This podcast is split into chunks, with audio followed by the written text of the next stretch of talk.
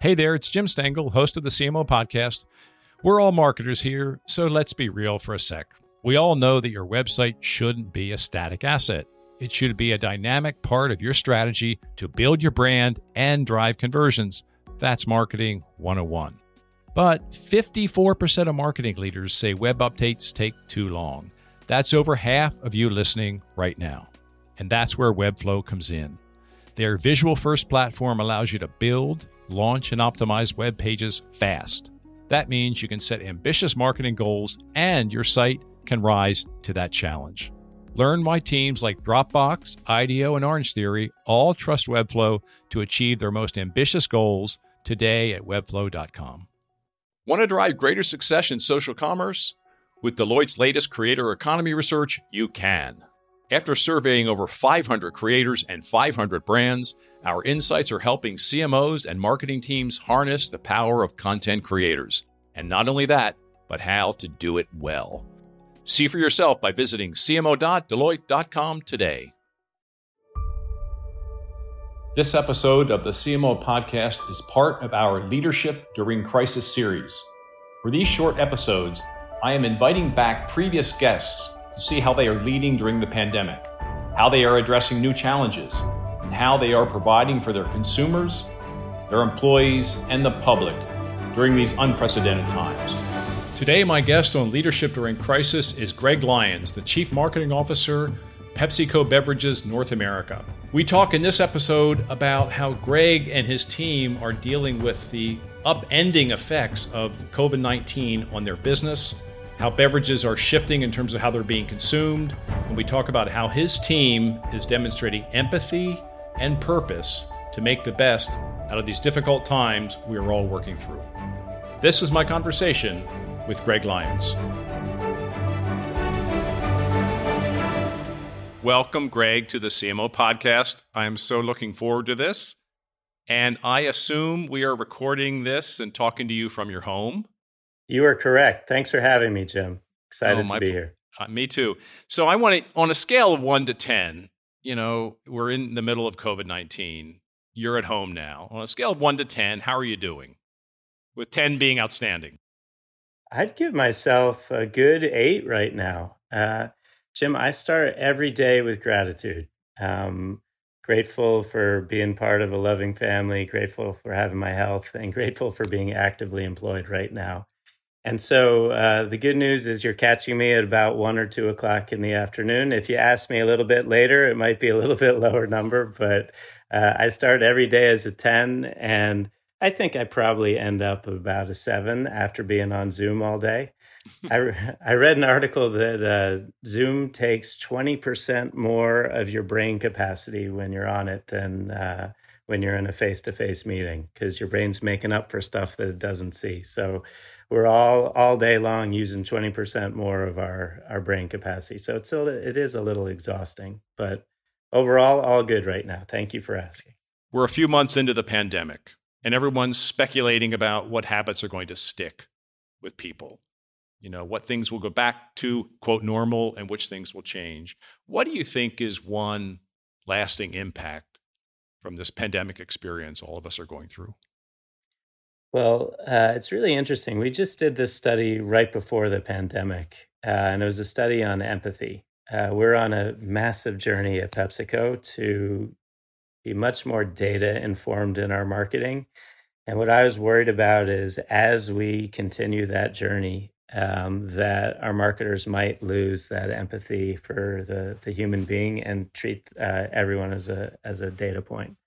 And so we're doing both. Um, and we did a study right before the pandemic, not knowing the pandemic was coming, and asked people how important empathy is to them um, in their everyday lives. And so, well over 90% said it was incredibly important that they were treated with empathy. And then we asked, what percentage of people thought that American society was empathetic. And that number was unfortunately really low. It was 43% of people thought that uh, there was empathy in our society, including how brands um, marketed. Um, and we did that study again a couple weeks ago, right um, in the middle of this. And it was interesting most of the numbers stayed the same, but the one that really jumped and went up over 20% was how empathetic the we are as a society in the US. So that's now over 50%. And uh, you know, doing lots of studies, that doesn't jump. Uh, numbers like that don't jump over a month period very often that much, and so that gives me great heart that as brands that we're being more empathetic in how we market um, but also as people how we're treating each other and that we really understand and care what everyone's going through and again i've seen that uh, in my department and in my household and in my town and i think we're all going to be better off because of that i think it's the new normal beautiful so uh, what pepsico product has been most important for you over the last eight weeks um, you know what? I drink about, I've got one right here. I drink about four or five bublys a day. Um, they're refreshing. They've got the bubbles that keep me uh, uh, going, and you know they're it's healthy and uh, keeps you hydrated. So bubly is probably my go-to drink. I have been uh, having breakfast at home every day, like proper breakfast at home. Sometimes with my kids if they get up, and uh, have Trop and Quaker for breakfast every day. So I, I, I am living a full PepsiCo uh, day and night here. But I'd say Bubly and Tropicana are probably the two that are the best for me right now. We have Tropicana in our fridge now. Of course, Mountain Dew is coming in handy. I have young people living with me now, so it's, Very it's a kind of a Mountain Dew life. And I'm having a double espresso, so just for the record. Oh, okay. now, tell me about uh, what's the biggest non obvious change in your life since the crisis began? And I also want to hear about what the biggest non obvious change is for your kids. You have how many at home? So uh, I now have four at home. So this has been an interesting family uh, experiment for me as well. So I just recently got engaged, and we uh, to a, a, wonderful woman named Beth, and she's got two great kids and they just moved into my house and i have two kids so i now have four teenagers and three dogs living in my house and they moved in about three weeks before lockdown. And so we're on an accelerated learning curve of integrating a new family together. And so um, you know what uh, we're learning every day uh, all the little idiosyncrasies that would probably take a little bit longer uh, to figure out. Um, so yeah, the new kids understand that my son is a little bit smelly and he doesn't shower so often, and so now they're helping him with his hygiene, and um, we're learning sleep schedules, and we're learning who likes to do homework when, and who's going to play more Xbox than the other person, and so lots of stuff going on in the house. Um, but I am so lucky and again grateful to have a lot of people with me in the house um, and lots of people to hang out with and do different things with. I know a fair amount of people on my team uh, and are living in the city right now and they're by themselves. And I think that would be, you know, I would certainly welcome that for a few days right now, but I think uh, going more than a few days, that would be really hard as well. So we're we're obviously looking out for them. Well, congratulations on your engagement. Has the virus had any impact on the wedding time or wedding date? Oh, that's a great question. Yeah, we were tentatively planned to. So the big move was moving in, um, and so we we got that in just in time. Uh, we were tentatively planning to do it this fall. We've both been married before, and so a big um, a big wedding wasn't in our future. But I think um, we're now potentially looking to next year instead of the fall because of this uh, new craziness. It's tough to plan anything right now. I we my wife and I had seven weddings we were supposed to go to this summer. They're all off. Yeah, and most of them are pushed back a year. So, yep, that's probably us too. Yeah. So anyway, the biggest non-obvious change in your life, professionally, personally, we've heard about everyone yeah, knew the, in the household, but how about professionally? So it, it's actually in both parts of my life. So this is a you know this is a game changer this is a life changing event we're all going through uh, and i personally we can maybe talk about that later i personally went through a life changing event a few years ago when my wife passed away but This one, everyone is, everyone's lives affected.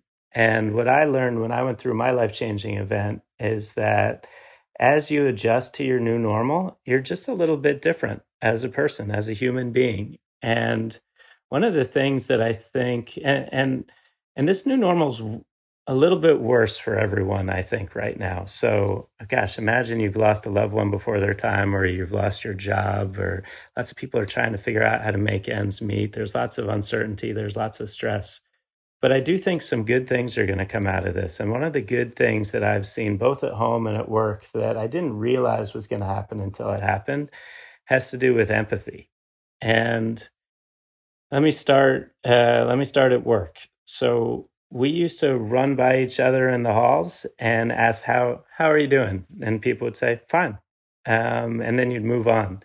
When we talk to each other now on our Zoom calls, the first thing we ask is how are you doing, and then we really talk about it, and we really want what's best for each other in a real authentic human way. And lots of people are struggling with this. And I couldn't be happier with uh, the department um, and PepsiCo in general right now on how we really genuinely are showing empathy for each other and looking out for each other and, and caring for each other.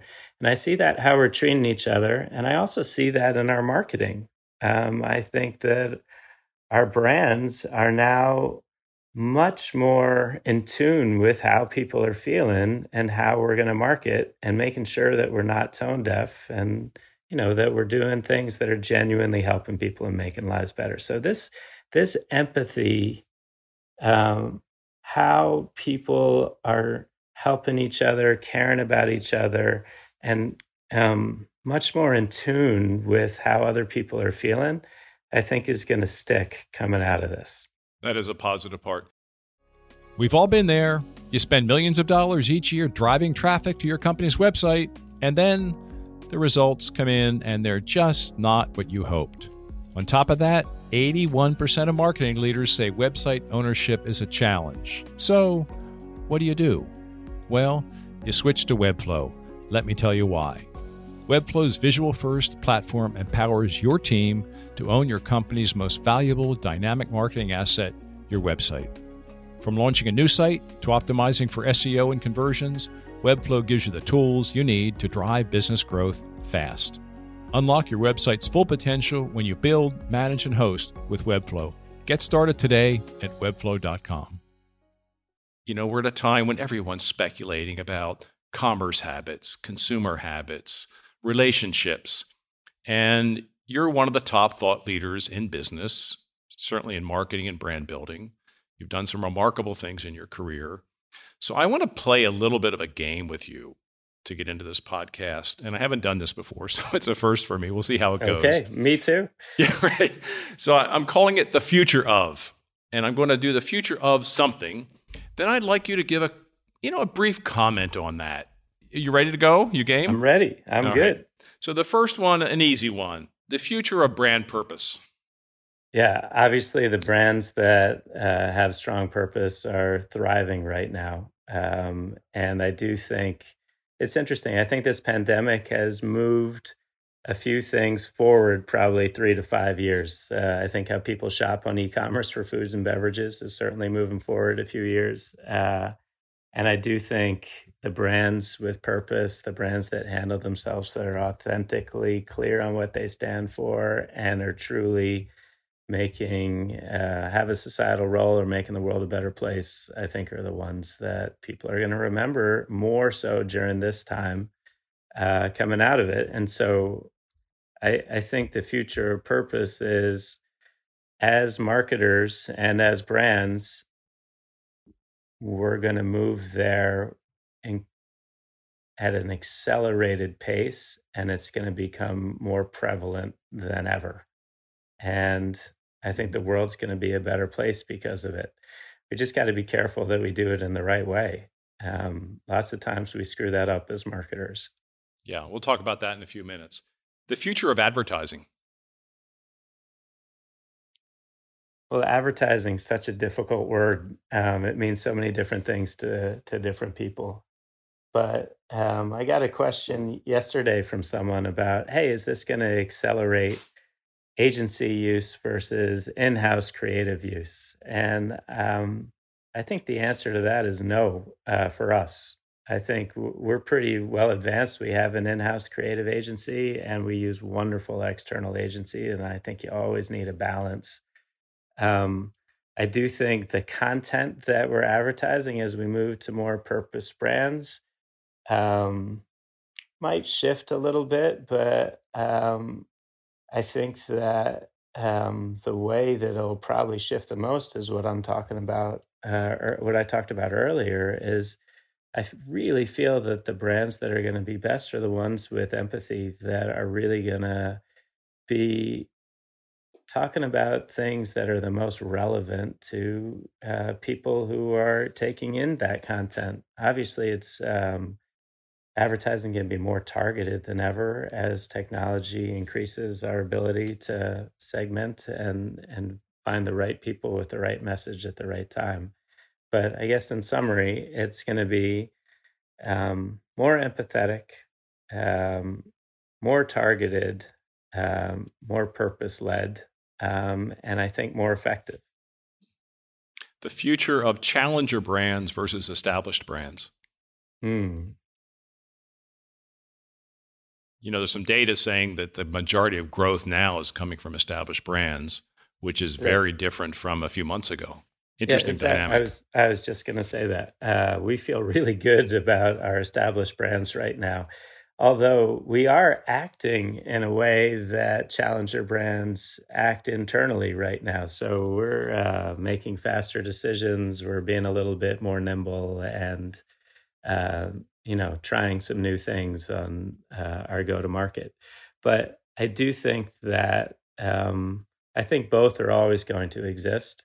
I think when people are really panicked and stressed out, these established brands that have built trust over the years are the ones that are going to win. And so, certainly in the next year, I feel really great about established brands. But uh, eventually, I think uh, challenger brands will come up. And I think that's good for established brands. I think having running a bunch of established brands myself, I think that keeps us on our toes and makes us better. I agree.